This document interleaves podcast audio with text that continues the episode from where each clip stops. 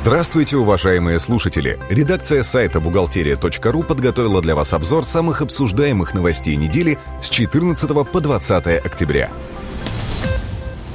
Официальные сведения о партнерах теперь доступны в интернет. Такую возможность предоставит ФНС России на своем сайте. Сделать это можно, воспользовавшись сервисом «Проверь себя» и «Контрагента». Для получения данных достаточно знать о ГРН, ГРН, ИНН или просто название. Вместе с тем будет введен штраф за предоставление организациями некорректной информации в Единый государственный реестр юридических лиц.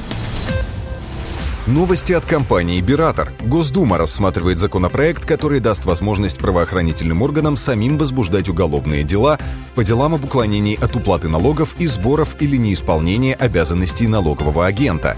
Эти изменения коснутся статьи 140 УПК РФ, в которой говорится, что поводом для уголовного дела служат только те материалы, которые направлены налоговыми органами. Другие новости читайте на сайте www.berator.ru. Налоговая упрощает процесс регистрации нового бизнеса. Сразу три хорошие новости обещают предпринимателям ФНС России. Число этапов регистрации бизнеса вскоре сократится до трех. Время на прохождение всех процедур уменьшится до пяти рабочих дней, а общие же затраты уложатся в 4000 рублей. Штрафы за исправление ошибок в отчетности будут отменены. Взыскание за грубое нарушение правил ведения бухгалтерского учета и предоставления бухгалтерской отчетности можно будет избежать, если вовремя исправить допущенную ошибку. Чтобы избежать санкций, потребуется исправить ошибки до утверждения отчетности, заплатить все недоимки и сдать уточненную декларацию. С 2014 года увеличится предел страховых взносов. Повышение предусмотрено соответствующим проектом постановления правительства. Текущий максимальный уровень базы для начисления страховых взносов во внебюджетные фонды сохранится до конца года, а уже с 1 января произойдет индексация, в результате чего предельная база вырастет до 624 тысяч рублей. Зарплата половины москвичей окрашена в черно-серые тона. На заседании экспертного клуба Роструда были озвучены цифры, согласно которым на серые платежи приходится 42%, а на оплату неоформленных сотрудников 10%. При этом официальность заработной платы не является решающим фактором при устройстве на работу.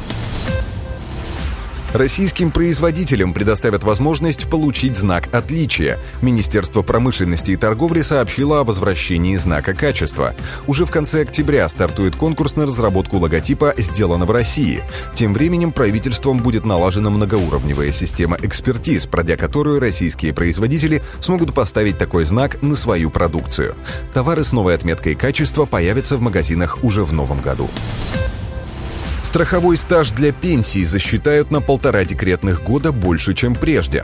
Соответствующий законопроект Минтруда одобрен на заседании правительства. К так называемому страховому стажу прибавится время ухода за третьим ребенком. Листки нетрудоспособности переводят в цифру. Главная задача проекта – перевод взаимодействия по назначению, расчету и выплате пособий по временной нетрудоспособности в электронный вид.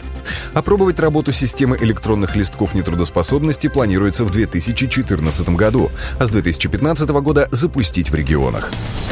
На этом мы заканчиваем обзор важных событий за неделю. Самые актуальные новости вы всегда сможете найти на сайте бухгалтерия.ру. Спонсор этого выпуска – Биратор – электронная энциклопедия для бухгалтера. Спасибо, что вы были с нами. Слушайте нас через неделю.